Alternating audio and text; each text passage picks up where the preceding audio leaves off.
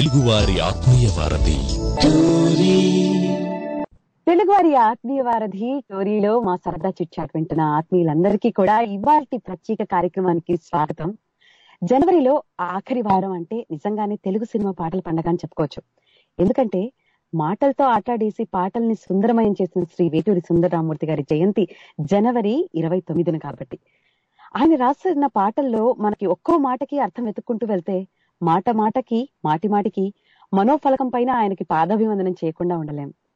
ఆయన రాసిన ప్రతి మాట ఒక మంత్రం, ప్రతి పాట సుందరమే. ఆయన కొన్నిసార్లు అనిపిస్తూ ఉంటుంది, ఆయన రాసిన పాటలు ఇవన్నీ కూడా మనం జస్ట్ ఒక పాట బై పాట లిస్ట్ చేసుకుంటూ వెళ్తే ఒక గంట అసలు సరిపోదు. ఆ పాటల లోతుల్లోకి వెళ్ళి వాటిని అర్థం చేసుకోవాలి అంటే జీవితకాలం కూడా సరిపోదేమో. అయితే చాలా సార్లు ఈ పాట ఎందుకు రాశారు, ఈ పాటలో ఈ పదం ఇక్కడ ఎందుకు వేశారు, ఏంటి అని మనకు అడగాలనిపిస్తూ ఉంటుంది. అవన్నీ కూడా ఆయన ఆయన పాటల్లోని ఆత్మని చక్కగా ఆకలింపు చేసుకుని ఆయన ఆకలింపు చేసుకున్న వారి తనయులు వేటూరి రవిప్రకాష్ గారు ఇవాళ మనకి టైం కేటాయించి శ్రమ తీసుకుని మనతో పాటు వచ్చారు. వేటూరి రవిప్రకాష్ గారు ఆయన ఇంజనీర్ గా వర్క్ చేస్తూ ఎందరో ప్రముఖ దర్శకుల వద్ద అసోసియేట్ డైరెక్టర్ గా పనిచేసి ప్రేమించు లాంటి మంచి సినిమాలకు స్క్రిప్ట్ రైటర్ గా పనిచేశారు. అలాగే ఇప్పుడు ఎన్నో డాక్యు సిరీస్, డాక్యుమెంటరీస్ కూడా ఆయన పర్యవేక్షణ చేస్తూ ఉంటారు. అన్నిటికన్నా ముఖ్యమైనది వేటూరి గారి మాటలని, ఆ పాటల్లోని ఆత్మని ఆయన చక్కగా ఆకలింపు చేసుకున్నారు. ఎన్నోసార్లు ఇప్పటికీ కూడా ఎన్నో పాటల కార్యక్రమాలలో కూడా అందరూ ఒక పాటలో ఆ పదాలు అర్థం కాకపోయినా, సందర్భం అర్థం కాకపోయినా రవిప్రకాష్ గారికి కాల్ చేసి ఒకసారి ఇది ఏమైంటుందో చెప్పండి అంటుంటారు. ఆయన ఎక్స్ప్లెయిన్ చేస్తూ ఉంటారు. మరి ఇవాళ మాకు ఆల్మోస్ట్ లైక్ వర్చువల్లీ వేటూరి గారితో మాట్లాడుతున్న ఆనందమే అనిపిస్తోంది. చాలా ఆనందంగా ఉంది. రవిప్రకాష్ గారు, తెలుగు వన్ రేడియోకి స్వాగతం అండి. ఇవాళ ఈ కార్యక్రమం సరదా చిట్చాట్ కార్యక్రమానికి మీకు హృదయపూర్వకంగా స్వాగతం సవినయంగా చెప్తున్నానండి. చాలా సంతోషం అమ్మా, మీ అందరితో కలిసి మాట్లాడటం. థ్యాంక్ యూ సో మచ్ అండి. ముందుగా మీకు వేటూరి గారి జయంతి శుభాకాంక్షలు. ధన్యవాదాలండి. అయితే చాలా సార్లు అనిపిస్తూ ఉంటుంది, ఇప్పుడు ఈ ఇంటర్నెట్ వచ్చిన తర్వాత మనం అభిమానించే వాళ్ళ గురించి తెలుసుకోవడం కొంచెం ఈజీగా అవుతుంది. అంటే మనకి కొంచెం వాళ్ళ గురించి కానీ, వాళ్ళు ఏం చేస్తుంటారు ఏమిటి అనేది. ఇంతకు పూర్వం ఈ ఇంటర్నెట్ ఇలాంటి మీడియా మొత్తం అంతా కూడా ప్రబలంగా లేని రోజులు, అంతకుముందు ఎంతమంది గొప్ప ప్రముఖులు ఉన్నారు, వారి గురించి చాలా తక్కువ తెలుసు అనిపిస్తుంది. అబ్బా ఇప్పుడు అనిపిస్తూ ఉంటుంది, వారు లేనప్పుడు ఇంకా తెలుసుకుంటే ఏం చేసేవాళ్ళు, అసలు వాళ్ళ దినచర్య ఎలా ఉండేది, ఇలా ఇంత బాగా రాయడానికి కారణం వారు ఎంత కృషి పెట్టేవారు, ఇవన్నీ కూడా మాకు తెలుసుకోవాలన్న ఆ జిజ్ఞాస మాకు ఉంటూ ఉంటుంది. ఇప్పుడు మీరు చెప్పండి, మామూలుగా మీరు అంటే మామూలుగా ఇవాళ నేనైతే నాకైతే చాలా లిస్ట్ ఆఫ్ క్వశ్చన్స్ ఉన్నాయండి. మరి నాన్నగారిని, మీరు వేటూరి గారిని, ఆయన సినిమాల్లో సినిమా లిరిక్ రైటర్ గా అవ్వక ముందు అంటే జర్నలిజం లో ఆయన ఉన్నప్పుడు ఆంధ్రపత్రికలో పనిచేస్తున్నప్పటి నుంచి కూడా మీరు, అప్పుడు మీకు ఊహ ఉండింటుంది కదా, సో ఎలా ఉండింది మీకు అదంతా కూడా? ఆయన అక్కడ జర్నలిజం జర్నలిస్ట్ గా పనిచేస్తున్నప్పుడు కానివ్వండి, ఆ తర్వాత ఒక ఈ ఆపర్చునిటీ వచ్చి సినిమా రైటింగ్ కి వెళ్ళినప్పుడు ఇవంతా కూడా ఎలా ఉండేది మీకు? మీరు మీరు ఒక మీకు ఎప్పుడు తెలిసింది అసలు మా నాన్నగారు ఇలా సినిమాకి రాస్తారు అని మీకు ఎలా అనిపించింది? అవన్నీ కూడా తెలుసుకోవాలనుందండి, చెప్పండి. మొదటిగా అందరికి నమస్కారం. మా నాన్నగారు నాకు తెలిసిన తర్వాత ఆయన జర్నలిస్ట్ గా ఆంధ్రప్రభ విజయవాడలోను, తర్వాత సబ్ ఎడిటర్ గా, తర్వాత హైదరాబాద్ లో ఆంధ్ర జనతకి ఎడిటర్ గా పనిచేసినప్పుడు నాకు బాగా గుర్తుంది. సెలవు రోజుల్లో, స్కూల్ సెలవు రోజుల్లో ప్రెస్ తీసుకెళ్లి ఎట్లా ఏ పని ఎలా చేస్తారు, ఎవరేం చేస్తారు అని వివరంగా చెప్పటం, ఆ పేపర్ బయటికి ఎలా వస్తుంది, ఏ దాని ప్రాసెస్ ఏంటని అంతా చూపించారు. అప్పుడు ఆయన సాయంకాలం పూట బయటికి తీసుకెళ్లి మమ్మల్ని అందరినీ తిప్పి, తర్వాత ఇంటికి వెళ్ళిన తర్వాత యూస్ టు గో బ్యాక్ తొమ్మిదింటికి అట్లాగా ఆఫీస్కి వెళ్ళి ఆఫీస్కి హెడ్ లైన్స్ అవి చూసుకుని రాసి ఫస్ట్ ప్రింట్ తీసుకుని రాత్రి పన్నెండున్నరకి ఇంటికి వచ్చేవారు. అంటే first copy, printed copy upload. అది చూసిన తర్వాత చిన్నతనంలో మనకు అది గొప్ప అని తెలియదు, చూసి తర్వాత అది అలవాటయ్యి ఆ తర్వాత ఆయన దీంట్లో ఇక్కడ ఒక విషయం ఏం చెప్పుకోవాల్సింది ఏంటంటే ఆయన ముప్పై ఒకటో ఏట ఎడిటర్ అయ్యారండి Janapatrika. That itself is a record. ఎందుకంటే అంత చిన్న వయసులో ఎవరు ఎడిటర్ గా పనిచేస్తున్నటువంటి దాఖలాలు తెలియవు. So he was so sharp, అంతటి మంచి ప్రతిభ ఉన్నటువంటి ఎడిటర్ గా వర్క్ చేశారు. చాలా గొప్ప మ్యాగజైన్స్ అంటే స్పెషల్ ఇష్యూస్ కి ఆయన ఒక ప్రత్యేకత ఏంటంటే ఆయన ఏ స్పెషల్ ఇష్యూ ఉగాదికి కానీ సంక్రాంతికి కానీ పండగలప్పుడు తీసుకొచ్చినటువంటి స్పెషల్ ఇష్యూస్ లో తాను రాయటంతో పాటు తన తోటి వారు తన సీనియర్స్ విశ్వనాథ సత్యనారాయణ గారు కానివ్వండి, రామోజీరావు గారు కానివ్వండి, వీళ్ళందరి చేత దాదాపు పదిహేను మంది నుంచి ఇరవై ఐదు మంది దాకా ప్రతి వారి చేత కవితలు, కవనాలు, కథానికలు, శీర్షికలు రాయించి ప్రింట్ చేసేవారు. ఇట్ సెల్ఫ్ ఒక న్యూస్ న్యూస్ పేపర్ అంటే అప్పట్లో నాలుగు పేజీలు కానీ ఆరు ఎనిమిది దీనికి మించి ఉండేది కాదు. దట్ ఇస్ ఇట్ సెల్ఫ్ చాలా పెద్ద పేపర్ కింద లెక్క. అలాంటిది నా స్పెషల్ ఇష్యూ అనేటప్పటికీ కనీసం నలభై పేజీలు తక్కువ కాకుండా ప్రింట్ చేసేవారు. లైక్ లిటరీ ఆర్కైవ్ లాగా అది ఇవాళ కూడా దాచుకుని చాలా మంది ఆ తర్వాత కాలంలో దాన్ని అనుసరించి అభివృద్ధి చేసుకుని వేరే వేరే మ్యాగజైన్స్ స్టార్ట్ చేశారు. అట్లాగే ఒక creative power and commonness and sensibility ఆ టైంలోనే నాకు నారాయణరెడ్డి గారు, విశ్వనాథ సత్యనారాయణ గారు, దాశరథి గారు వీరందరూ పరిచయం ఉన్నారు. అంటే ఐఎమ్ వెరీ యంగ్ అనమాట, about ten years about. So వీళ్ళందరూ వచ్చి మాట్లాడుకోవటం, వాళ్ళు అంటే వాళ్ళ వ్యక్తిత్వం చూస్తుంటేనే మనకు వీళ్ళు పండితులు, పెద్దవాళ్ళు, తెలిసిన వాళ్ళు అనేది మనకు ఒక గ్రహణం వస్తుంది. తర్వాత వాళ్ళు మాట్లాడుకునేటువంటి సబ్జెక్ట్స్ కానీ వాళ్ళు ప్రవర్తించేటువంటి వాళ్ళ మధ్య కమ్యూనికేషన్ ఇలా. ఆ తర్వాత ఆయన ఆంధ్ర జనత నుంచి మానేసి ఎడిటర్ గా ఫ్రీలాన్సింగ్ గా ఒక ఆథర్ గా ఉండాలి అని అనుకున్నారు. ఆయనకి దీంట్లో సినిమాలోకి వెళ్ళాలనేటువంటిది ఆయన పర్సనల్ కోరిక కంటే కూడా నలుగురు ఫ్రెండ్స్ తోటి వారు చెప్పడము, తర్వాత ముఖ్యంగా మన పూజలు రామారావు గారు, ఎన్టీ రామారావు గారు చెప్పడం, ఆయన ప్రబలంతో ఒక ఒక ఉత్సాహం కలిగి అటువైపు వెళ్ళాలని ఒక ఆలోచన ఉన్నా కూడా ఆయనకి పత్రికా రంగం నుంచి బయటకు వచ్చిన తర్వాత ఇమీడియట్ గా సినిమాలకు వెళ్ళాలనేటువంటి దృక్పథం అయితే లేదు. సో ఆయన విశ్వనాథ సత్యనారాయణ గారిని రిక్వెస్ట్ చేసి ఒక ఆయన కోసం ఒక నవల రాయించుకున్నారు. దాని పేరు చంద్రమౌళి రాణి. దాన్ని ప్రింట్ చేశారు అన్నమాట. అది ఎక్స్క్లూజివ్ గా మా దగ్గర ఒక ట్వంటీ ఫైవ్ ఇయర్స్ కాంట్రాక్ట్ ఉంది. తర్వాత అది మన ఈ మధ్యనే రిలీజ్ చేశాం. సో అట్లాగా ఆయన అప్పుడు జీవన రాగము, అంతకు ముందు ఆంధ్రపత్రికలో వచ్చినటువంటి సీరియల్ ని ప్రింట్ చేశారు. తర్వాత దేవాలయ చరిత్ర అనేటువంటి ఒక చక్కటి పుస్తకం రాశారు nineteen seventy season nineteen seventy ఈ దేవాలయ చరిత్రలో ఫస్ట్ టైం ఫోటోగ్రాఫ్స్ తో పాటు ప్రతి దేవాలయం యొక్క చరిత్ర, దాని యొక్క విశిష్టత, ఎందుకు వెళ్ళాలి, ఎక్కడి నుంచి ఎంత దూరం అనేటువంటిది ఒక గైడ్ లాగా అనమాట. It's a detailed archival guide on temples in Andhra Pradesh. అదైన తర్వాత ఉన్నాయండి ఇప్పటికీ పబ్లికేషన్స్ ఉన్నాయండి. జీవన రాగం రీసెంట్లీ ఐ హావ్ అప్లోడెడ్ ఈ మధ్య ఈ బుక్ గా నేను దాన్ని ఒక్కసారి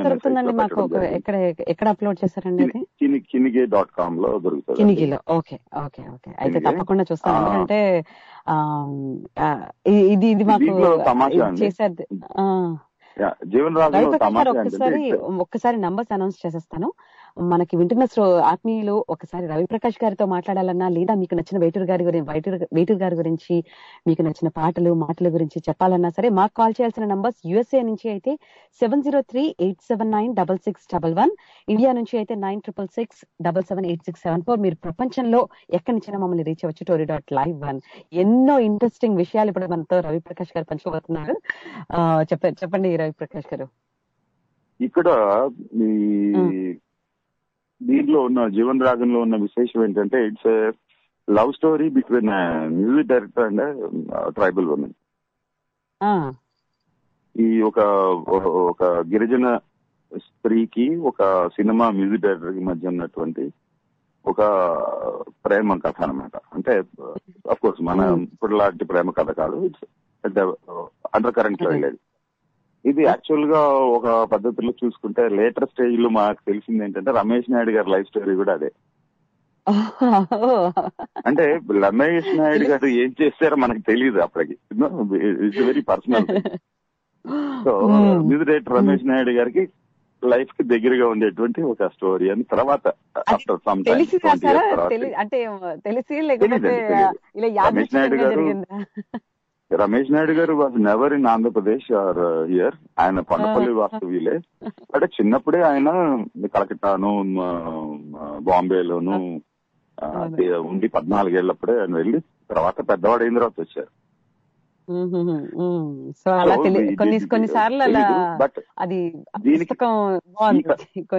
ఈ కథకి ఇన్స్పిరేషన్ ఏంటంటే వాసిరెడ్డి వంశజులు ముత్యాల సంస్థాన ఆఫీసులు అనమాట. ముత్యాల అంటే జగ్గేపేట దగ్గర ఉండేటువంటి సంస్థానం. సో హీజ్ రాజా చిన్న రాజా గారు అని అంటాం, చంద్రమౌళేశ్వర ప్రసాద్ గారు. ఆయన అంటే మన విఎల్ దత్ గారి ఫాదర్ అనమాట.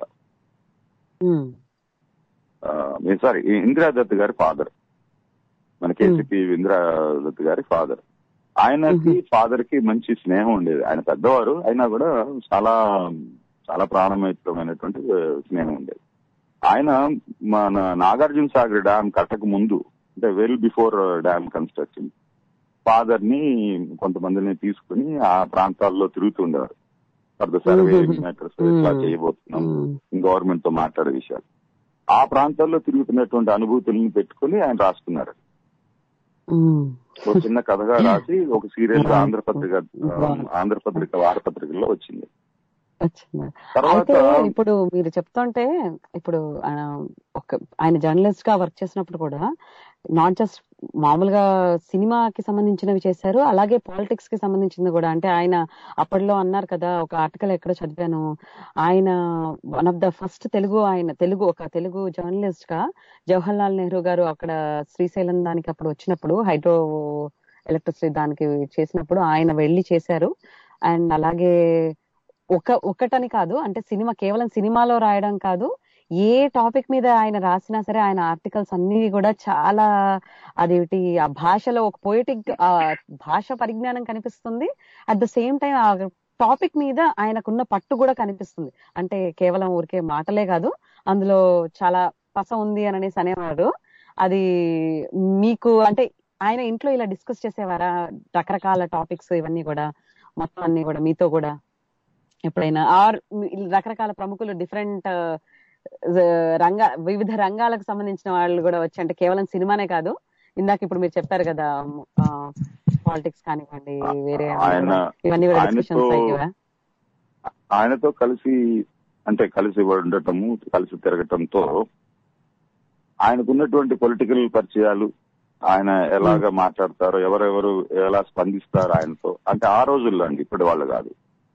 I'm talking about Brahmananda Reddy garu, Chennareddy గారు, సంజీవ్ రెడ్డి గారు kind of.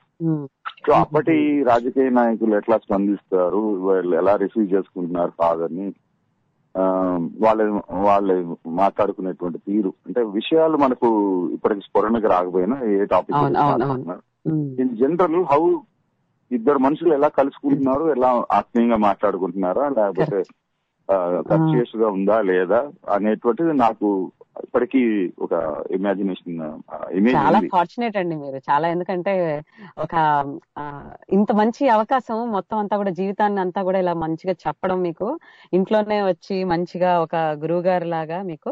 And Ravi Prakash garu మనతో మాట్లాడడానికి ఒక ఆత్మీయులు వచ్చారండి. నమస్కారం అండి. నమస్కారం అండి. ఎక్కడి నుంచి మాట్లాడుతున్నారు? మీ పేరేండి?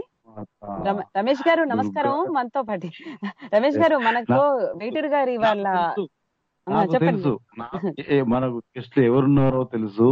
మీ యాడ్ గత వారం నుంచి వింటున్నాము, సో వారు కూడా నమస్కారం సార్. నమస్కారం అండి. బెహ్రెయిన్ నుంచి కాల్ చేస్తున్నారండి రమేష్ గారు. మనకి చాలా ఆత్మీయులు మన షోస్ అన్నిటికీ కూడా కాల్ చేస్తూ ఉంటారు. మాట్లాడండి. మీకేమైనా ప్రశ్న ఉంటే రమేష్ గారు రవిప్రకాష్ గారిని అడగండి. అయ్యా నమస్కారం. నమస్కారం సార్. నా పేరు రమేష్ అండి. నేను బెహ్రాన్ నుంచి కాల్ చేస్తున్నాను, గల్ఫ్ కంట్రీ. మంచిది సార్. సార్ నేను వింటున్నాను, మీతో మాట్లాడడం అనేది అంటే చాలా అద్భుతమైన విషయం. ఎందుకంటే ఇప్పుడు ఏంటంటే కొన్ని మొక్కితే ప్రార్థిస్తే తప్ప కొన్ని దేవతలు దేవుళ్ళు వరం ఇవ్వరు, కానీ మీరు వరం ఇవ్వకుండానే మొక్కకుండానే మాకు వరం ఇచ్చారు. మీ యొక్క అమూల్యమైనటువంటి గొంతును, మీ యొక్క అమూల్యమైనటువంటి మాటల్ని మాకు అందిస్తున్నారు. అవి మా కాచారి మేడం గారి యొక్క కృపా కటాక్షంతో మేము. అది రమేష్ గారు తప్పకుండా ఆనందంగా ఉందండి. థ్యాంక్ యూ సో మచ్ అండి. మీరు అంటే మీ నాన్నగారి గురించి కూడా ఇక చెప్పాల్సి అవసరం లేదు, బట్ ఏంటంటే జస్ట్ మీకు మీ ఈ మా టోరీ ఫ్యామిలీకి రావడం, మాతో మాట్లాడించడం మాట్లాడడం చాలా ఆనందంగా ఉంది సార్. మీకు మీకు మీ నాన్నగారి యొక్క ప్రేరణ ఏంటి అనేది చెప్తే ఒకసారి మేము వింటుంటాం సార్. అంటే మీరు ఎలా ప్రేరణ అయ్యారు? తప్పకుండా అండి, తప్పకుండా అండి, తప్పకుండా అండి. Thank you so much Ramesh గారు కాల్ చేసినందుకు, టైం తీసుకుని. రవిప్రకాష్ గారు, రమేష్ గారు ఇందాక బెహ్రెన్ నుంచి అదే కాల్ చేశారు కదా మీకు. అంటే ఆయన అడిగిన దాని క్వశ్చన్ లో అంటే ఓవరాల్ గా ఇన్స్పైర్ అయ్యి ఒక ఏ ఏదైనా ఒక విషయం ఉందా బాగా మీరు ప్రతి నిమిషం కూడా స్ఫురణకు తెచ్చుకొని ఇది అంటే ఆ ప్రేరేపిస్తూ ఉంటుంది ఆయన స్ఫూర్తి అనేది ఏదైనా ఉంటే నాకు షేర్ చేసుకుంటారా? ఆయన యాక్చువల్ గా ఈజ్ ఆయన చాలా కష్టజీవి. అంటే కష్టాలంటే రెండు రకాలు, ఒకటి శారీరక కష్టం, ఒకటి మానసిక కష్టం. మొదటి నుంచి ఆయన ఆ కష్టాన్ని అంటే మా నేను అదే పని చేయాలంటే it takes lot of time. నా నేను నేను కూడా కొన్నాళ్ళు ఇప్పటికీ కొంత ప్రక్రియ చేస్తున్నాను కాబట్టి ఆ శ్రమ అనేది నాకు తెలిసి వచ్చింది, అప్పుడు తెలియదు. ఆయన వెళ్ళటం, మాట్లాడటం, రాసుకోవటం తెలుస్తుంది, కానీ ఇవన్నీ అదే నిజంగా నేను కూడా ఊహించి నేను కూడా పేపర్లో పేపర్ మీద పెట్టి దానికి ఒక స్ట్రక్చర్ ఇచ్చి ఒక పద్ధతి ప్రకారం రాయాలంటే ఎంత శ్రమ పడాలి, ఎంత ఆలోచించాలి, ఎంత మనం దాని గురించి తెలుసుకోవాలి అనేటువంటిది ఇప్పుడు అర్థం అవుతుంది. అంటే గత గత పదిహేను ఇరవై ఏళ్ళుగా అదే శ్రమ. అది ఆయన అలవోకగా ఇప్పుడు ఏదన్నా ఒక ఫలాని ఆర్టికల్ కావాలి లేదా ఫలాని పాట కావాలి అనేటువంటిది చెప్తే ఆయన నాకు తెలిసి నేను అందరినీ వెరిఫై చేసుకుని పెద్దవాళ్ళందరూ అంటే ఆత్రేయ గారు కానివ్వండి, దాసం గోపాలకృష్ణ గారు కానివ్వండి, ఆరుద్ర గారు కానివ్వండి, అకేషనల్ గా స్పాంటేనిటీస్ తో వస్తుంది పాట అనేటువంటిది. కవిత్వము, ఆసు కవిత్వం అనేటువంటిది ఆసువుగా పద్యాలు చెప్పటం కొంతమందికి వచ్చు, కొంతమంది ఆసువుగా పాట చెప్పగలుగుతారు. అది అకేషనల్ గా వచ్చేది వాళ్ళకి.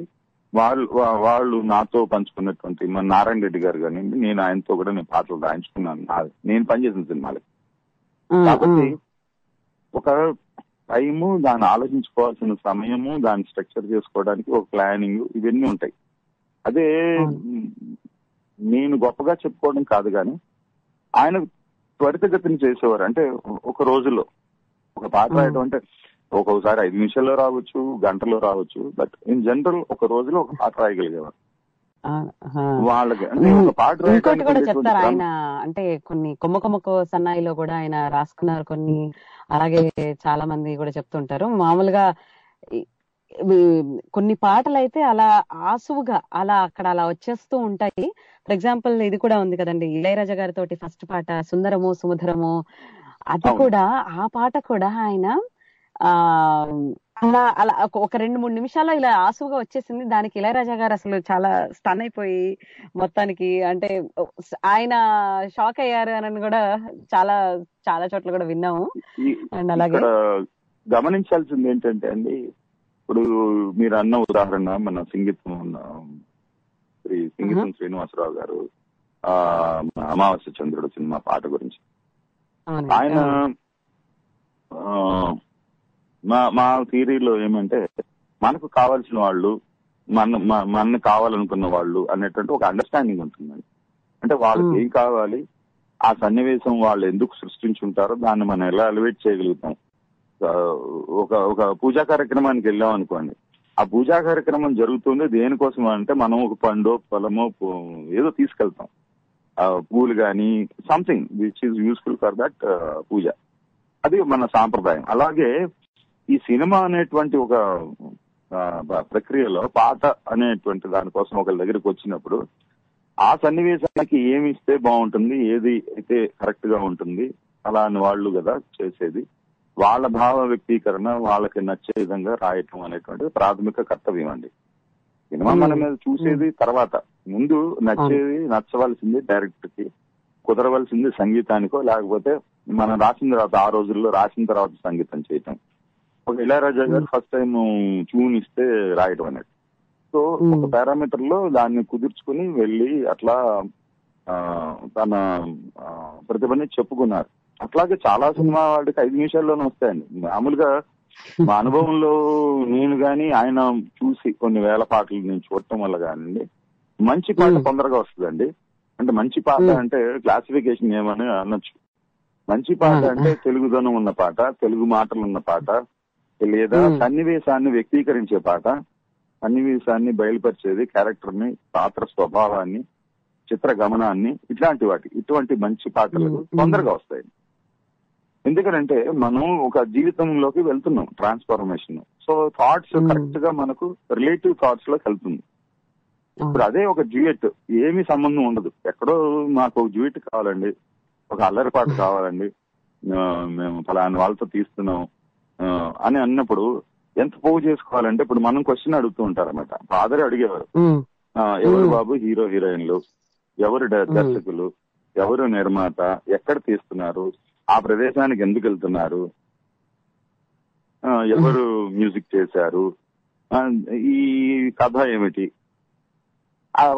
దానికి ముందు పరాలు వాళ్ళ గమనం ఏమిటి అనేది తెలుసుకుని ఒక క్వశ్చన్ తయారు చేసుకోవడం అంట మెంటల్ గా. ఇవన్నీ తెలుసుకుని, ఇప్పుడు మీకు పసివాడి ప్రాణం ఉందనుకోండి, కాశ్మీర్ కాశ్మీర్ లో తీస్తున్నామండి, మనం కొంచెం వెరైటీగా ఉంటుంది అంటే కాశ్మీర్ లోయలో, కన్యాకుమారిలో రాస్తాయి. So we are using their own setup అనమాట. వాళ్ళు ఏ సెట్ వేసారా, లేకపోతే ప్రాంతాన్ని వాడుకున్నారా, విదేశాలకు వెళ్తున్నారా, ఏమిటి దాంట్లో ఉన్న కొత్తదనం, ఆ ప్రక్రియ వాళ్ళకి తగ్గట్టు కూడా చేయడం కూడా అది చాలా గొప్పతనం అండి. అంటే అందుకనే అందరూ అది ఇంకా కష్టం మీరు అన్నట్టు. ఎందుకంటే మనకు నచ్చింది చెప్పడం వేరు, మనకు అనిపించింది. రెండవది ఇలా ఈ సిచ్యువేషన్ కి తగ్గట్టుగా మనం దానికి దాంట్లో వెళ్ళి ప్రశ్నలు వేసుకొని మళ్ళీ చేయాలి అంటే కూడా ఇంకా కొంచెం కష్టమే. అవునండి. దీంట్లో ఒక ఉదాహరణ, చాలా క్లాసికల్ ఉదాహరణ చెప్తాను. చాలా మందికి సీతాకోక చిలుక సినిమా తెలుగులో ఫస్ట్ తీయబడింది అని అనుకుంటారు. యాక్చువల్ గా అది తమిళ్లో ముందు తీయబడిందండి. ఇళయరాజా గారు ప్రొడ్యూసర్, వాళ్ళ బ్రదర్స్. అది చాలా పెద్ద హిట్ అయిన తర్వాత దాన్ని తెలుగులోకి మళ్ళా తీశారు, రీమేక్ రీమేక్ చేశారు అన్నమాట తెలుగు లాంగ్వేజ్ లో. అప్పుడు కొత్త పరిచయము మన భారతీరాజా గారు. ఆయన ఒక ధోరణిలో సినిమా తీస్తారు, అంటే ఒక కొత్త క్రియేటివిటీని సినిమా ఇండస్ట్రీలో ప్రవేశపెట్టినటువంటి విజువల్ విజువలైజేషన్ ఆఫ్ సాంగ్. అంతకుముందు సాంగ్ మనకు తెలుగులో గాని ఎక్కడ చూసినా మామూలుగా మనం పాడుతూ హావాభావ ప్రదర్శనతో చక్కగా గుండమ్మ గద గాని నిసం గాని ఇలా ఉండేదండి. ఈయన విజువల్ ప్లే తో తీసుకెళ్లేవాడు, విజువల్స్ తో సాంగ్స్ ని ఒక డిఫరెంట్ ప్యాటర్న్ లో తీసేవారు అన్నమాట. సో దానికోసం అని చెప్పి కథా చర్చలు, పాటల దీనికోసం అని చెప్పి కన్యాకుమారి తీసుకెళ్లారు. అటవేంట్రంలోనూ అక్కడ దిగి అక్కడ నుంచి ఆ బీచ్ల్లో తిరుగుతూ, ఎందుకు అంటే ఆయన మామూలుగా ఫాదర్ అంత దూరం వెళ్ళి రాయరు, అప్పటికే కొంచెం బిజీగా ఉంటాం కదా. అంటే నేను ఇక్కడ సినిమా తీయబోతున్నానండి, నేను నా మనసులో మాట మీకు చెప్పుకోవాలి, ఆల్రెడీ తీశాను కదా అని వాళ్ళు రిక్వెస్ట్ చేస్తూ వెళ్ళారు. సో దాంట్లో మొత్తం ఆరో ఏడో పాటలు ఉంటాయి, వారం రోజులు ఉన్నారు. భారతీ రాజా గారు, ఫాదరు, జంధ్యాల గారు డైలాగ్స్ దానికి. ఈ ముగ్గురు ఏవేగా అంటే మన అసిస్టెంట్ డైరెక్టర్ గా పెద్ద వంశీ, ఇప్పుడు ఇప్పుడు వంశీ పెద్దవాడయ్యారు కదా, వంశీ అప్పుడు అసిస్టెంట్ డైరెక్టర్. వీళ్ళు నలుగురు అట్లా బీచ్లంబడి, ఆ చెట్లంబడి, పొట్లంబడి ఎక్కడెక్కడైతే ఆ సినిమా తీశాడో, ఏమనుకుంటున్నాడో ఆ భావాలన్నీ చెప్పుకుంటూ వెళ్తాం, ఆయన పాట రాసుకుంటూ వెళ్తాం. అందుకని మీకు దాంట్లో ఇప్పుడు ఇందాక అన్నట్టుగా భారత భారతి పద సన్నిధిలో అనేటువంటి మాట రావడానికి కారణం ఏంటంటే they are travelling at that area. So సంగమ శృతి, ఈ కలయ సంస్కృతం, అది సంస్కృతుల కలయిక, ఇవన్నీ కూడా సాగర సంగమే, ప్రణయ సాగర సంగం. సో ఇవన్నీ అవన్నీ ఏంటంటే we are travelling in the site. అంటే అక్కడ తీశాను, ఇది నా మనసులో ఉన్నటువంటి బొమ్మ, నా మనసులో ఉన్న చిత్రం ఇది. నేను అంటే తమిళ సినిమా వీళ్ళు చూసుంటారు కానీ అంత గుర్తుండదు కదా. సో డైరెక్టర్ చెప్తూ ఉన్నప్పుడు ఒక్కొక్క సన్నివేశం ఒక్కొక్క సన్నివేశం ఇట్లా తీస్తున్నా అనేప్పుడు ఆ సన్నివేశానికి తగ్గట్టుగా మాటే మంత్రము, ఇవన్నీ డిఫరెంట్ ట్రావెల్ అన్నమాట. It's it's journey. Ravi Prakash garu మనతో మాట్లాడడానికి ఇంకా ఆత్మీయులు వచ్చారండి. నమస్కారం అండి, ఎవరు మాట్లాడుతున్నారు? మదన్ గారు ఉన్నాము. నమస్కారం అండి, రవిప్రకాష్ గారు ఉన్నారు, మాట్లాడండి. నమస్తే అండి రవిప్రకాష్ గారు. నమస్కారం అండి, నా పేరు మదన్ అండి, వాషింగ్టన్ డీసీ నుంచి మాట్లాడుతున్నాను. చాలా సంతోషంగా ఉందండి వేటూరి గారి గురించి మీరు చెప్తున్న ఫ్యామిలీ మెంబర్ ద్వారా తెలుసుకుంటున్నందుకు మరీ సంతోషంగా ఉంది. అయితే నేను ముఖ్యంగా మిమ్మల్ని స్ట్రేట్ గా మూడు ప్రశ్నలు అడగాలనుకుంటున్నానండి. ఒకటి, ఆయన జర్నలిస్ట్ గా ఉన్న రోజుల్లో ఈ ద్వారకా హోటల్లో లకడీ కప్పులలో అందరూ ఎమ్మెల్యేలు వచ్చి ఉంటున్న సందర్భంలో ద్వారకాలో అలమంద అని ఒక సంపాదకీయం రాసినట్టు నేను చదివానండి లోగడ ఎక్కడో. అవునండి, ఆ సంపాదకీయం గురించి మీకు ఏమైనా ఐడియా ఉంటే అదొక విషయం అండి.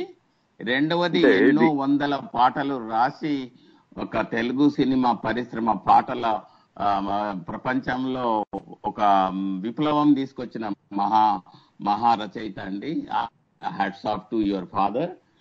దాంట్లో వంద శాతం ఎలాంటి సందేహం లేదు, ఈజ్ అవుట్ రైట్లీ ఒక చక్రవర్తి అన్నట్టండి ఆ ఫీల్డ్ లో. పోతే రా రాను మనసు కవి ఆత్రేయ గారికి ఈయన రాకతో ఆయనకు ఆఫర్లు తగ్గాయి, ఆయన పాటలు రాయడం క్లోజ్ అయిందని కూడా నేను ఎక్కడో పత్రికల్లో చదివానండి. దాని గురించి కూడా మీరు చెప్తే వినాలని ఉంది. చివరగా మన వేటూరి గారికి ఎంత మంచి పాటలు, ఒకటి మించిన ఒక మంచి పాటలు ఉన్నాయో, లాస్ట్ స్టేజ్ లో కొన్ని కమర్షియల్ రాయడం పాటలు రాయడానికి కూడా వీలు లేని పరిస్థితుల్లో రాయడానికి అవసర పరిస్థితి వచ్చిందని కూడా ఎక్కడో చదివానండి. వీటి గురించి మీరు వివరిస్తే నేను వింటుంటానండి. ధన్యవాదాలండి రవిప్రకాష్ గారు. ధన్యవాదాలండి కాత్యాయని గారు. ఒకసారి మన ఆత్మీయులు కూడా చెప్పేద్దాము. మనతో ఇప్పుడు ఇవాళ కార్యక్రమంలో మనతో సరదాగా చిట్ చాట్ చేయడానికి వేటూరి గారి తనయులు శ్రీ వేటూరి రవిప్రకాష్ గారు ఉన్నారు. మరి మీరు మాతో మాట్లాడాలి అనుకుంటే యూఎస్ఏ నుంచి అయితే seven zero three eight seven nine double six double one, ప్రపంచంలో ఎక్కడి నుంచైనా మమ్మల్ని రీచ్ అవచ్చు మా Skype ID tori dot live one. Ravi Prakash garu చెప్పండి. ఆయన అడిగారు మొదటి క్వశ్చన్ ప్రశ్న ఇది. ఆంధ్రప్రభలో ఆయన special editor of assembly session work చేస్తున్న రోజుల్లో నైన్టీన్ సిక్స్టీ టూ ప్రాంతంలో సారీ నైన్టీన్ సిక్స్టీ త్రీ లో చేస్తున్నప్పుడు ద్వారకా హోటల్ అని చెప్పి హైదరాబాద్ లో ఒక పేరున్న హోటల్ ఉండేది. అప్పట్లో అది మరీ పేరున్న హోటల్. సో ఈ మంత్రులు, ఎమ్మెల్యేలు వీళ్ళందరూ ఎప్పుడొచ్చినా అక్కడ దిగేవాళ్ళు, కొంచెం భోజనం వసతి అవన్నీ బాగుంటాయని. ప్లస్ ఇది నడిచి వెళ్లే దూరం అనమాట మన అసెంబ్లీకి. సో అక్కడ అందరూ తెలుసు కదా, పొలిటికల్ వాళ్ళంతా వైట్ అండ్ వైట్ వేసుకుంటారు. సో కొన్ని వందల మంది అక్కడ ఉండటం, వాళ్ళకి కలవటానికి వచ్చే వాళ్ళు కూడా వైట్ లో ఉంటాం. తర్వాత ఇప్పుడు ఎక్కడ ఎక్కువ మంది ఉంటే అక్కడ న్యూస్ ఉంటుంది, అందులో పొలిటికల్ పీపుల్ ఉంటే ఆయన వెళ్ళటం న్యూస్ గ్యాదరింగ్ కి. సో వాళ్ళతో అప్పుడు ఆయన ఒకసారి పరిస్థితి చూస్తే వీళ్ళందరూ తెల్లగా ఇంతమంది తిరుగుతుంటే ఆయనకు చిరుకు సాకొచ్చి రాశారన్నమాట, అదిగో ద్వారకా ఆలమందులు అదిగో అని రాశారు. అది హెడ్డింగ్ పెట్టి ఒక మన అసెంబ్లీ సెషన్ మీద రాశారు. దాని మీద వీళ్ళు అది అంటే ఆంధ్రప్రభ అంటే ప్రీమియం న్యూస్ పేపర్ ఆ రోజుల్లో అది ఒకటే కదా, తర్వాత జ్యోతి అవన్నీ లేటర్ స్టేజ్ లో వచ్చినాయి. సో అందరూ చూసి దాన్ని అభిశంసన కింద మన సెక్రటేరియట్ లో అసెంబ్లీలో పెడితే సభాపతి గారు అప్పుడు సుబ్బా వైవి సుబ్బారావు గారు చూసి అదంత సీరియస్ గా తీసుకోవాల్సిన విషయంగా సరదాగా ఒక చెణుకు వేశారు. మనని పశువులని తిట్టినట్టు కాదు, అది ఒక చమత్కారం అని చెప్పి ఆయన ఆయన యాక్షన్ తీసుకోమని చెప్పిన అందరూ రిక్వెస్ట్ చేసిన ఫ్లోర్ లో కాదని చెప్పి వారించి నాన్నగారిని పర్సనల్ గా పిలిచి ఇక మీద ఇట్లాంటివి రాస్తే మళ్ళీ ఇబ్బంది అవుతుంది అని చెప్పి చెప్పడం జరిగింది. మీరు ఊహించుకోవచ్చు ఒక యాభై ఏళ్ళు యాభై ఐదేళ్ల కిందట ఆలమందులు అని చెప్పి మన వాళ్ళని పొలిటీషియన్స్ అనటం అనేటువంటిది ఒక సాహసం. తర్వాత రెండోది ఆయన ఆత్రేయ గారు ఆత్రేయ గారు ఆత్రేయ గారి గురించి నేను అంటే ఇంకా నేను నాకు నాకు పూర్తిగా తెలియదు, మీరు చెప్తే తెలుసుకుంటాను. కానీ కాకపోతే కొమ్మ కొమ్మకో సన్నాయిలో ఆ వేటూరి గారు రాసుకున్నదే అసలు ఎంత ప్రేమగా, ఆల్మోస్ట్ లైక్ వేటూరి గారు ఆత్రేయ గారిని ఒక తండ్రి లాగా. ఎప్పుడైనా కొన్నిసార్లు ఆత్రేయ గారికి అంటే నేను వినడం ఏంటంటే ఆయన మామూలుగా పాట ఒకటి రాస్తానని చెప్పి కొన్నిసార్లు ఆయన మాట మీద ఉండరు, కొంచెం డిలే చేస్తారు అనుకున్న సమయాల్లో వేటూరి గారి రాసి పాట రాసి ఆ డబ్బు ఏదైతే పారితోషికం ఉందో అది ఆత్రేయ గారికి అందినట్టుగా చేశారు. అంత అనుబంధం, దగ్గర అనుబంధం. అలాగే ఈ ఎవరికెవరు ఈ లోకంలో ఎవరికి వారే అన్న పాట కూడా ఆత్రేయ గారు గతించినప్పుడు మనం మనసు బాధపడినప్పుడు రాసుకున్నాను అని ఆయన మాటల్లో ఆయన చెప్తూ చాలా అంటే అది చదివినప్పుడు వాళ్ళిద్దరి మధ్య ఆల్మోస్ట్ ఎంత క్లోజ్ గా ఉండిందో రిలేషన్షిప్ అర్థమవుతుంది. అది నా అది ఆ పుస్తకం ద్వారా మీరు చెప్తే, మీరు ఫస్ట్ హ్యాండ్ ఇన్ఫర్మేషన్ ఇస్తే మేము తెలుసుకుంటాం. అదే ఇప్పుడు అంటే చెప్పడంలో తప్పు లేదని చెప్తున్నాను. సినిమా పేరు చిలిపి కృష్ణుడు అండి. సినిమా సినిమా మొదలైన మన రామానాయుడు గారి సినిమా అన్నమాట. ఆ సినిమాకి ఏం జరిగిందంటే యాక్చువల్ గా నాన్నగారి దగ్గరికి వచ్చారు రామానాయుడు గారు. వచ్చి మా సినిమాకి పాటలు రాయాలంటే అంతవరకు రాయలేదు. దీనికి ఎందుకు కారణం అంటే అంతకు ముందు సినిమా నాగేశ్వరరావు గారి సినిమా ఒకటి వచ్చింది, దాంట్లో ఎరక్కపోయి వచ్చాను ఇరుక్కుపోయాను అనేటువంటి పాట చాలా పాపులర్ అయింది, బహుళ ప్రజాదరణ పొందినటువంటి పాట. ఆ పాట వల్ల మళ్ళా నాగేశ్వరరావు గారి సినిమా కదా, దీంట్లో వేటూరి గారు పట్టుంటే బాగుంటుందని ఆయన వచ్చి అడిగారు మాకు రాయాలని. అంటే నాన్నగారికి ఆత్రేయ గారి మీద ఒక తెలియని ప్రేమ అనుకోండి, అభిమానం కూడా కాదు. అభిమానం అంటే ఒక రకం ఆగిపోతుంది ఎక్కడో చోట, దానికి ఒక హద్దు ఉంటుంది. ఎందుకు ఏర్పడిందో తెలియదు. మోస్ట్లీ నైన్టీన్ ఫిఫ్టీ ఫోర్ లోనో ఎప్పుడో వాళ్ళు కలిసి ఒక స్క్రిప్ట్ వర్క్ చేశారు, అప్పుడు ఏర్పడిందేమో అని అనుకుంటున్నాను, వెండి పిలుపు అనే సినిమా. ఆ మాటల్లోనూ అప్పుడు వాళ్ళిద్దరి మధ్య అన్నటువంటి ఇంటరాక్షన్ వల్ల అప్పుడు జరిగినటువంటి సన్నివేశాలు, ఒకరినొకరు సంబోధించుకోవటం, పలకరించుకోవటం వల్ల ఏర్పడినటువంటి ప్రేమ అనుకుంటా. సో ఇక్కడ ఆయన రాయమని అడిగితే ఆయన నేను రాయనండి, ఆత్రేయ గారికి తనదంటూ తనకు తన తన తనకు సపోర్టివ్ గా ఉండే కంపెనీలు మీరిద్దరూను, ఒకటి రామానాయుడు గారి కంపెనీ సురేష్ ప్రొడక్షన్స్, ఒకటేమో మన జగపతి సంస్థ. సో ఈ రెండింటికి నేను రాయకూడదు అనుకున్నాను, నేను రాయనండి మీకు అని అన్నారు. అంటే అప్పుడు అంటే ఇది ఎందుకు చెప్పాల్సి వస్తుందంటే రెండు రకాలండి. ఒకటి ఎవరిని నేను ఎవరు కరెక్ట్ ఎవరు కాదు అనేది కాదు, గమనం ఎలా ఉంటుంది జీవితంలో అనేటువంటి తెలియజేయడానికి.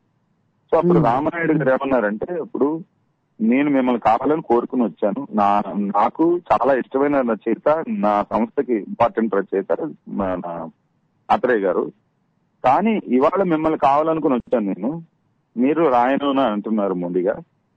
మీరు రాయకపోతే నేను ఇంకోటి చేత రాయించుకున్నాను అనుకోండి, అప్పుడు కూడా ఆత్రేయ గారికి నష్టమేగా. ఈ పాట మీరు రాకపోయినా ఇంకోళ్ళు ఎవరైనా రాయొచ్చు. సో మీ దగ్గరకు వచ్చిన అవకాశాన్ని మీరు నిలబెట్టుకుంటారా లేదని ఒక ఒక అభిమానాన్ని వ్యక్తం చేస్తూ ఆయనకు ఆయన ఆయన సంస్థలు అని చెప్పి మమ్మల్ని దూరం పెడతారా, అవకాశాలు పోగొట్టుకుంటారా, ఇది మీరు ఆలోచించుకోండి అని అన్నారు. అన్నప్పటికీ నాన్నగారు రెండు నిమిషాలు ఆలోచించుకొని నేను చెప్పిన దాంట్లో ఒక జీవిత సత్యం ఉంది కదా, వచ్చిన అవకాశాన్ని వదిలిపెట్టుకుంటే రాదు, అలాగని మొండిగా రాయకుండా ఉంటే అది ఆయన దగ్గరికి వెళ్ళొచ్చు, ఆత్రేయ గారి దగ్గరికి వెళ్ళొచ్చు, లేదా వేరే రైటర్ దగ్గరికి వెళ్ళొచ్చు. దాంట్లో ఏమవుతుంది, ఆయన అది అభిమానించే ప్రేమించే వ్యక్తికి దొరకటానికి ఛాన్సెస్ తగ్గిపోయినాయి. సో అందుకని ఏం చేశారంటే ఆయన ఒక సరేనండి నేను రాస్తాను, మీకు కావాల్సింది నా పాట, నాకు కావాల్సింది ఆత్రేయ గారు మా గౌరవం, కాబట్టి ఒక చిన్న రిక్వెస్ట్, నేను పాట రాస్తాను కానీ కండిషన్ ఏంటి, నా పాట మీరు తీసుకోండి, మీకు ఇష్టం వచ్చినట్టు నచ్చినట్టు రాసిస్తా, కానీ ఒక కండిషన్ ఏంటంటే ఆత్రేయ గారి పేరు మీదే రావాలి, పారితోషికం ఆయనకే వెళ్ళాలి, అట్లా అయితే రాసిస్తాను, మీకు కావాల్సింది నా పాటే కదా, నా పేరు కాదు ఏమి కాదు, నా క్రియేటివిటీ కావాలి కాబట్టి ఆ క్రియేటివిటీ ఇస్తాను, నాకు కావాల్సింది ఏంటి ఆయన గౌరవం కాబట్టి ఆయన పేరేమన్నారు, ఇది బాగుంది నేను అలాగే కానండి నేను అలా చేస్తాను. పాపం ఆయన పెద్ద ఆయన ఒప్పుకుంటే రామానాయుడు గారు ఆయన రెండు పాటలు రాసిచ్చారు. దాంట్లో ఆ రోజుల్లో ఆయనది హైయెస్ట్ పేమెంట్, ఆ రోజుల్లో ఆత్రేయ గారు అత్యధిక పారితోషికం ఐదు వందల రూపాయలు తీసుకునేటువంటి రచయిత. సో ఆయన ఫాదర్ రాసి ఇవ్వటం వాళ్ళు ఓకే చేసుకోవటం జరిగింది.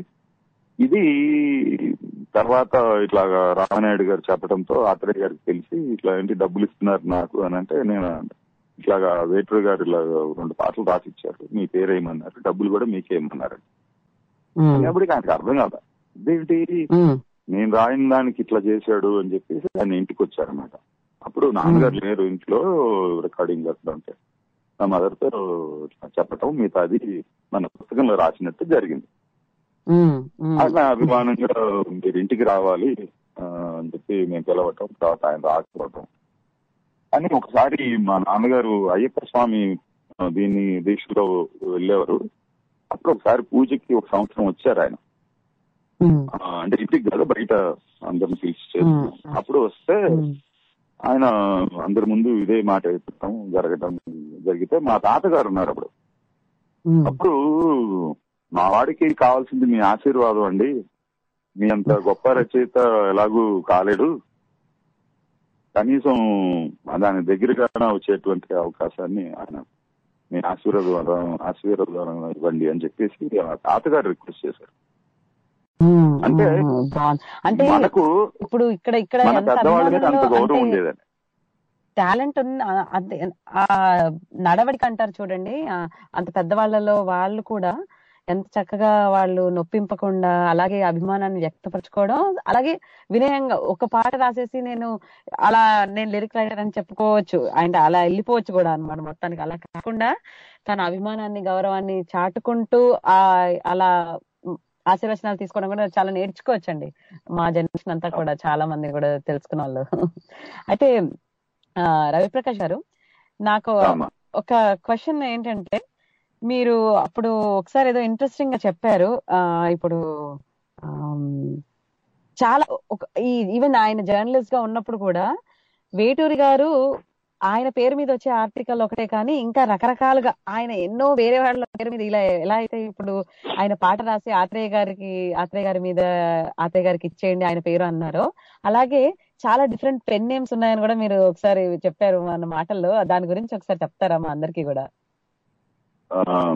ఆయన అంటే చేరేటప్పుడు మంచి బాలుడు లాగా చాలా మెత్తగా బాలుడు అని ఎప్పుడు అనిపించుకోలేదు అండి, చాలా మంచి బాలుడు గానే ఆయన కనిపించేవాడు జర్నీ ఆఫ్ జర్నలిజం లో కూడా. ఆయన నైన్ పంతొమ్మిది వందల యాభై ఐదులో ఫస్ట్ అప్రెంటిస్ గా ఇండియన్ ఎక్స్ప్రెస్ లో జాయిన్ అయ్యారండి. అదొక గొప్ప ఇన్సిడెంట్, ఎందుకంటే ఎదురుకుండా ఉన్న ఆర్ట్స్ కాలేజీలోనే ఆయన చదివాడు. ఆయన మౌంట్ రోడ్ మెడ్రాస్ తెలిసిన వాళ్ళకి గుర్తుంటుంది, ఎక్స్ప్రెస్ ఎస్టేట్స్ అని ఉంటుందండి మౌంట్ రోడ్ లో సెంటర్ లో, దాన్ని ఎదుర్కొన్నాను ఆర్ట్స్ కాలేజ్, దాంట్లో ఆయన ఇంటర్మీడియట్ చేశారు. సో అనుకోకుండా జాబ్ కి ఎదురుకుండా ఉండేటువంటి తను రోజు చూసినటువంటి కాంపౌండ్ లోకి వెళ్ళటం, అక్కడ ఒక త్రీ మంత్స్ ఇండియన్ ఎక్స్ప్రెస్ లో అప్రెంటిస్ గా చేసిన తర్వాత ఆయన రిపోర్టర్ గా పెట్టుకున్నారు. అక్కడి నుంచి మళ్ళా వన్ ఇయర్ అయిన తర్వాత ఆంధ్రప్రభకి నాన్నగారి దగ్గరికి వచ్చారన్నమాట అఫీషియల్ గా యాజ్ అ రిపోర్టర్. అప్పటి నుంచి ఆయన సొంతంగా ఏదన్నా చెయ్యాలి రాయాలి అనేటువంటి కుతూహలం ఉన్నది. దాని తర్వాత ఏమైంది, ఆంధ్రప్రభ తర్వాత ఆంధ్రపత్రికలో ఒక చేంజ్ కోసం, అంటే this is news paper journalism, అంటే డైలీ రిపోర్టింగ్ అంతా ఉంటుంది, ఇక్కడి నుంచి ఆంధ్రపత్రిక ఆంధ్రపత్రిక సచిత్ర వారపత్రిక అంటే this is a weekly magazine. మన శివలంక శంభు ప్రసాద్ గారు బాగా పరిచయస్తులు అవ్వడంతో ఆయన నొప్పించి అక్కడ sub editor for cinema section చేరారన్నమాట. సో దాంట్లో ఆయన ఆయన చేరింది సినిమా సెక్షన్ కి ఆయన సబ్ ఎడిటర్ గా చేరారు. ఇది నైన్టీన్ ఫిఫ్టీ నైన్ లో జరిగిందండి. జరిగినప్పుడు ఆయన ఒక ఆలోచన, మా మా పెద్దాత గారు ప్రభాకర్ శాస్త్రి గారు నైన్టీన్ ట్వంటీ ట్వంటీ త్రీ లో తెలుగు వెలుగు అనేటువంటి ఒక శీర్షికతో కొన్ని ఆర్టికల్స్ రాశారు. అది తర్వాత ప్రచురణ కూడా పుస్తక రూపంలో వచ్చినట్టుంది. ఆ ఇన్స్పిరేషన్ తో ఆ రోజుల్లో సమాజంలో కొంతమంది పెద్దవారి గురించి తెలియదు, తెలియని వాళ్ళు చాలా మంది ఉన్నారు. అంటే ప్రింట్ మీడియా అప్పట్లో కొద్ది కొద్దిగా పెరుగుతోంది, కానీ చదువుకున్న వాళ్ళు దగ్గరికి చేరటం ఒక పది శాతం పదిహేను శాతం కంటే ఉండదు ఆ రోజుల్లో. సో అందరికీ తెలియాలని చెప్పి ఆయన తెలుగు వెలుగులు అనేటువంటి శీర్షిక స్టార్ట్ చేశారండి. దాంట్లో ఆ రోజుల్లో ఉన్నటువంటి ప్రముఖమైనటువంటి సంఘంలో ప్రముఖ వ్యక్తుల గురించి, రాజకీయ నాయకులు కానివ్వండి, కళాకారులు కానివ్వండి, ఇట్లా అన్ని బిజినెస్ వాళ్ళు కానివ్వండి, వీళ్ళందరి మీద ఆర్టికల్స్ అనమాట. అదేమిటంటే మన వీక్లీలో, రెగ్యులర్ వీక్లీలో ఒక పేజీలో క్వార్టర్ క్వార్టర్ పేజీ బాపు గారు క్యారికేచర్, బాపు గారు వేసినటువంటి రేఖా చిత్రం ఆ పర్సనాలిటీది, ఆ మిగతా రెండు మూడింతలది నాన్నగారి యొక్క రచన అనమాట ఆయన మీద. ఎంత పుట్టిందా అంటే nearly one and half to two columns ఆయన రాస్తే ఆ మనిషి యొక్క జీవిత చరిత్ర మొత్తం చదివినంత బాగుండేది అనమాట. అది చాలా పాపులర్ అయ్యి ఆఖరికి ఎవరి మీద అయితే వీళ్ళు రాశారు అంటే నిష్కర్షగా రాయడంతో ఎవరి మీద అయితే రాశారో వాళ్ళు చాలా గొప్పగా రాస్తున్నారని చెప్పి, అంటే ఇది ఇక్కడ పేర్లు ఉండవండి, సంపాదకీయ కింద వస్తుంది, శీర్షిక పేరు ఉండదు. సో ఆ లెటర్స్ అవి ఎంత ఘాటుగా వచ్చేవంటే అప్రిసియేషన్ చాలా బాగా వచ్చేది బయట నుంచి, అభిమానుల యొక్క తిట్లు చాలా కొన్ని ఉత్తరాలు వచ్చేవి ఆ రోజుల్లో. అక్కడికి శ్రీశ్రీ గారి మీద రాస్తే శ్రీశ్రీ గారి ద్వారా ఆయన వచ్చి నా మీద ఇలా రాస్తారా అని చెప్పి ఆయన ఆఫీస్ కి వచ్చి పాపం రోజులు కూడా ఉన్నాయి. అవునా, ఇంట్రెస్టింగ్. అంటే ఆ ధైర్యంగా ఆయన రాయడం కూడా అప్పట్లో ఆయనకు అనిపించింది కరెక్ట్ గా చెప్పాలి, ఆ ఏదైతే అనిపించింది అని వాట్ ఎవర్ ఇట్ ఈస్, అది నచ్చినా నచ్చకపోయినా ఉన్నది ఉన్నట్టుగా చెప్పడం అనేది అదే కదండి జర్నలిజం గా. జర్నలిస్ట్ అవునండి, అవును, ఉన్నది ఉన్నట్టు చెప్పటం, అందంగా చెప్పటం, ఒక ఒక జీవితాన్ని ఈ రెండు మూడు రెండు కాలమ్స్ లో నింపటం అంటే అంత అందంగా రాయాలి ప్రతిదీ కూడా, అంత ప్రతి మాట అంత అర్థవంతంగా చక్కగా వాడుకుని ఒక పేజీలో మొత్తం ఆయన బొమ్మ ఆయన వ్యక్తిత్వం ఇలా ఆవిష్కరించారంటే దట్ క్రెడిట్ గోల్స్. తర్వాత ఆయన నాన్నగారు లేనప్పుడు ముళ్లపొడి వెంకటరమణ గారు వీళ్ళు కూడా రాశారట కొన్ని ఇష్యూ కొన్ని సంచికలకి, దీన్నే ఫాలో అవుతూ. సో నాకు ఒకటి రెండు ఆర్టికల్ అప్పట్లో రాసిన దాన్ని గుర్తుపెట్టుకుని రామోజీరావు గారు శ్రీశ్రీ గారి వదంతికి ఒకసారి నాన్నగారు అంటే ఈనాడులో ఆయన ఒక ఆర్టికల్ రాశారు శ్రీశ్రీ గారి మీద, మళ్ళీ ఆయన అది గుర్తుపెట్టుకుని రాయించుకున్నారు. ఆ రోజు రాశారు శ్రీశ్రీ గురించి బాగుంది, ఈనాడులో నాకు రాసిపెట్టండి అంటే ఎడిటోరియల్ రాశారు ఆయన published in Eenadu twenty years దాకా. సో ఇవన్నీ కూడా మాకు అంటే ఏమైనా సాఫ్ట్ కాపీస్ కానివ్వండి, ఎవరి దగ్గరైనా ఇలాంటి ప్రతులు అన్ని ఎవరైనా దాచిపెట్టుంటే కొంచెం స్కాన్ చేసి ఇలా ఏదైనా ఒక సైట్ లో కానీ ఒక ప్లేస్ లో అందరికీ అందుబాటులో పెడితే చాలా హ్యాపీగా ఉంటుందండి. దాని గురించి ఏమైనా అనుకుంటున్నారా రవిప్రకాష్ గారు? తర్వాత ఇంకొక చిన్న కొంత విషయం ఒకటి చెప్పాలండి. అంటే ఆయనకి చెప్పండి మోర్ దాన్ ముప్పై రెండు పెన్ నేమ్స్ ఉన్నాయండి ఆయనకి. అబ్బా, ఏది మా ఫాదర్ వాడినటువంటి ముప్పై రెండు పెన్ నేమ్స్ ముప్పై రెండు పెన్ నేమ్స్ అండి. అంటే సినిమా శీర్షికలకి బిఎస్ రామం ఆర్ సుందరరామూర్తి అని పెట్టేవారండి. దీంట్లోనే ఇదే సమయంలో సరళ సలహాలని ఒక చిన్న టిడ్బిట్స్ రాశారు. ఎంత పాపులర్ ఏంటంటే ఈ సరళ సరళ సలహాలు, మగవాళ్ళు ప్రయత్నంగా ప్రేమించేవాళ్ళు ఈ సరళని. వాళ్ళు చాలా చాలా వాళ్ళకి తెలియదు మగవాళ్ళని, అంటే రచయిత ఇప్పుడు బిజినెస్ పాడతారు, ఇప్పుడు మగ ఆడ చెప్పకుండా ఆడవాళ్ళ ఫ్రీ ఉంది. లెటర్స్ వచ్చేవాళ్ళు అంటే ఈమెయిల్స్ ఉండేవి కాదా కాబట్టి అభిమాన ఫ్యాన్ మెయిల్ అంటారు కదా అలాంటి వచ్చేవి సరళ గారికి గారికి ఎంతమంది అంటే సంఘాలు ఏర్పడి రాసిన లెటర్స్ ఉన్నాయండి ఆంధ్రపత్రిక వాళ్ళు. మేము ఫలానా ఊరి వాళ్ళం, ఇంతమంది యువకులం కలిసాము, సరళ గారు మీరు కుమారా కాదా, మేము కొంతమంది కుమారి అని కొంతమంది కాదని పందం కట్టుకున్నాం, దయచేసి చెప్పండి, రిక్వెస్టింగ్ అనమాట ఎవ్రీ వీక్. ఆ సరళ ఎవరు తెలియాలి మాకు, ఆ సరళ పెళ్ళైన అమ్మాయ పెళ్ళికాని అమ్మాయ సరళ సవాళ్ళు చాలా బాగున్నాయి. ఒకసారి మాకు ఒకసారి నాకు కూడా ఒకసారి చదవాలనుంది సరళగా చెప్పినవి. ఈ సరళ అనేటువంటి పేరు ఏంటంటే మా మా అత్తయ్య గారి పేరండి, వాళ్ళ సిస్టర్ పేరు, ఆవిడ పేరు మీద పెట్టి ఇంట్లో వాళ్ళ పేర్ల మీద అందరి పేరు మీద మా తాతగారు మామగారి పేర్ల మీద కూడా రాశాడు కమలా చంద్రశేఖర్ అని. కుటుంబంలో భార్యాభర్తలు ఎంత అన్యోన్యంగా ఉంటే బాగుంటుంది సంసారం అనేటువంటి శీర్షికలు ఈ కమలా చంద్రశేఖర్ అని పెట్టాడండి. కమలామ్మ గారు మా మామగారు, చంద్రశేఖర్ గారు తాతగారు, ఆ పేరు మీద. అలాగే రాబిన్ హుడ్ అని ఒక నవల అండి చిన్నపిల్లలకి రాశారు సీరియల్ కింద, ఆ రోజు అది బెదవాడ సదానందం అని చెప్పి పేరు మీద రాశారు. అది సదానంద్ అనేది వాళ్ళ సొంత బ్రదరు, ఉండేది బెదవాడ కాబట్టి బెదవాడ సదానందం అని పెట్టారు. ఎప్పుడైనా అడిగారా ఎందుకు మీ పేరే రాసుకోలేదు ఎందుకు అని? కాకపోతే ఇది కూడా వెరైటీగా ఉంది, అంటే ఆ టైంలో మేబీ అన్ని ఒకరే రాస్తున్నారు అని అనుకోకుండా. అలా కాదండి, పత్రికలు ఏంటంటే ఎవరైతే ఇప్పుడు ఎడిటర్ గా ఉన్నారనుకోండి, ఎడిటర్ గా పేరు పడ్డప్పుడు లోపల ఆర్టికల్స్ ఎక్సెప్ట్ మన ఏమంటారు ఎడిటోరియల్ తప్ప మిగతాది వాళ్ళ పేరు మీద రాకూడదు. అందుకని డిఫరెంట్ కాపీస్ ఒక్కొక్క దానికి ఒక్కొక్క పేరు పెట్టుకుంటూ వెళ్ళాడు. అంటే చిత్రాన్ని సమీక్షించేది ఒక సెక్షన్, సంగీతాన్ని ప్రాదేశిక ప్రాదేశిక సంగీతం అనేటువంటి పేరు మీద సంగీతాన్ని విశ్లేషించేవాడు ఆయన. సో దాంట్లో రెండు క్లాసిఫికేషన్స్ ఆయన పెట్టుకున్నాడు. అట్లాగే ఇప్పుడు ఆంధ్ర జనతలో ఎడిటోరియల్ రాస్తూ నగరంలో జరిగేటువంటి వింతలు అంటే వింతలు విశేషాలు అనేది అనుకుంటే ఆ రోజుల్లో హైదరాబాద్ సిటీలో నగర సంకీర్తన అనే పేరు మీద రాసేవాడు. ఆ నగర సంకీర్తన అనేది ఎవరి పేరు మీద అంటే హార్మోనిస్ట్ అట.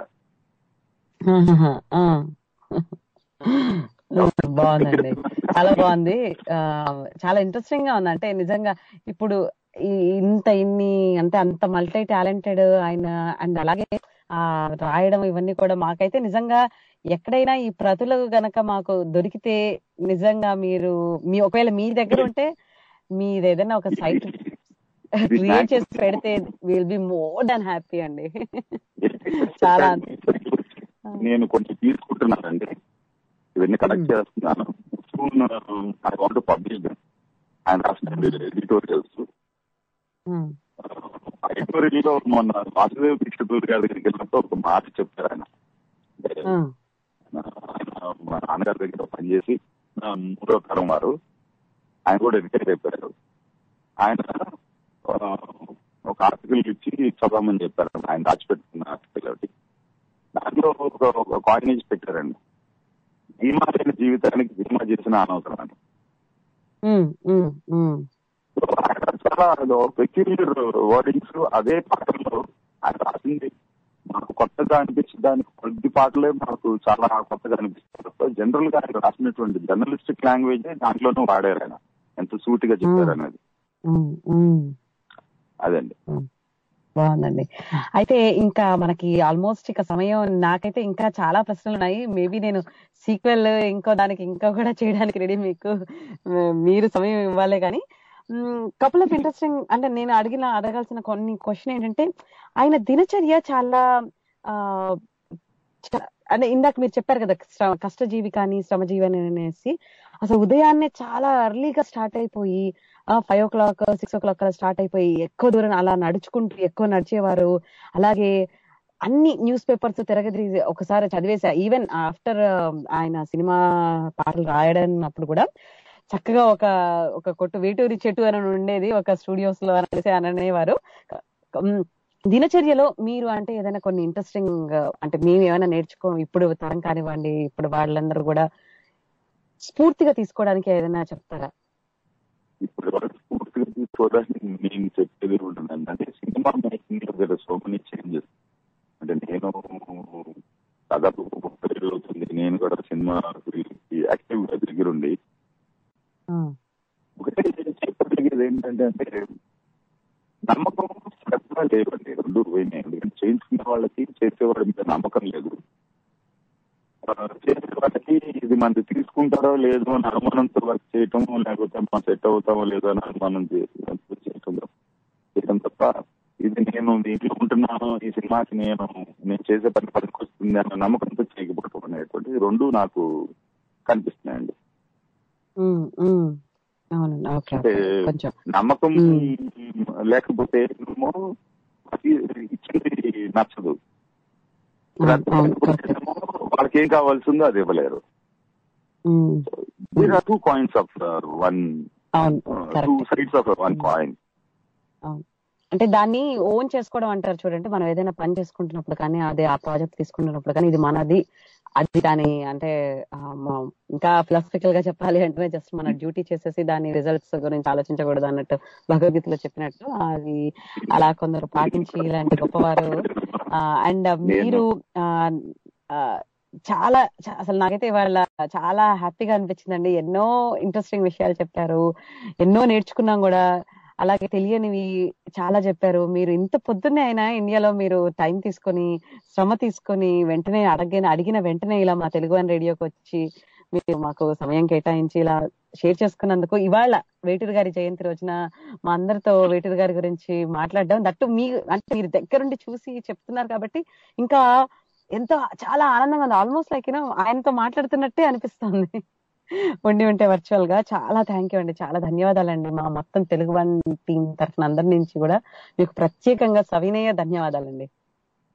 చాలా సంతోషం అందరినీ కలిసి మాట్లాడటం, మనని మధ్యలో వచ్చి వారి అభిమానంతో ప్రశ్నించినటువంటి వారికి ధన్యవాదాలు.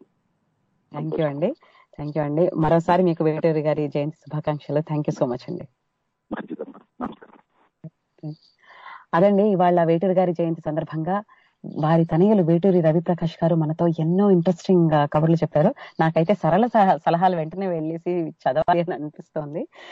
మరి ఆయన పాటల్లో ఆయన రాసే ప్రతి మాట మంత్రమే పాట సుందరమే. మరి ఆయన ఒకసారి మనస్ఫూర్తిగా సవినయంగా ఆయనకి మనోఫలకంలో ఆయనకు ఒకసారి పాదాభివందనాలు చేసుకుంటూ ఇవాళ ఈ కార్యక్రమానికి సెలవు తీసుకుంటున్నాను. ఈ కార్యక్రమానికి సాంకేతిక సహకారం అందించిన ఆదర్శ్ గారికి ధన్యవాదాలు చెప్పుకుంటూ మళ్ళీ వచ్చే వారం మరో కొత్త సరికొత్త టాపిక్ తోటి మీ అందరి ముందుకు వచ్చేస్తాను. అంతవరకు సెలవు. వింటూనే ఉండండి తెలుగువారి ఆత్మీయ వారధి.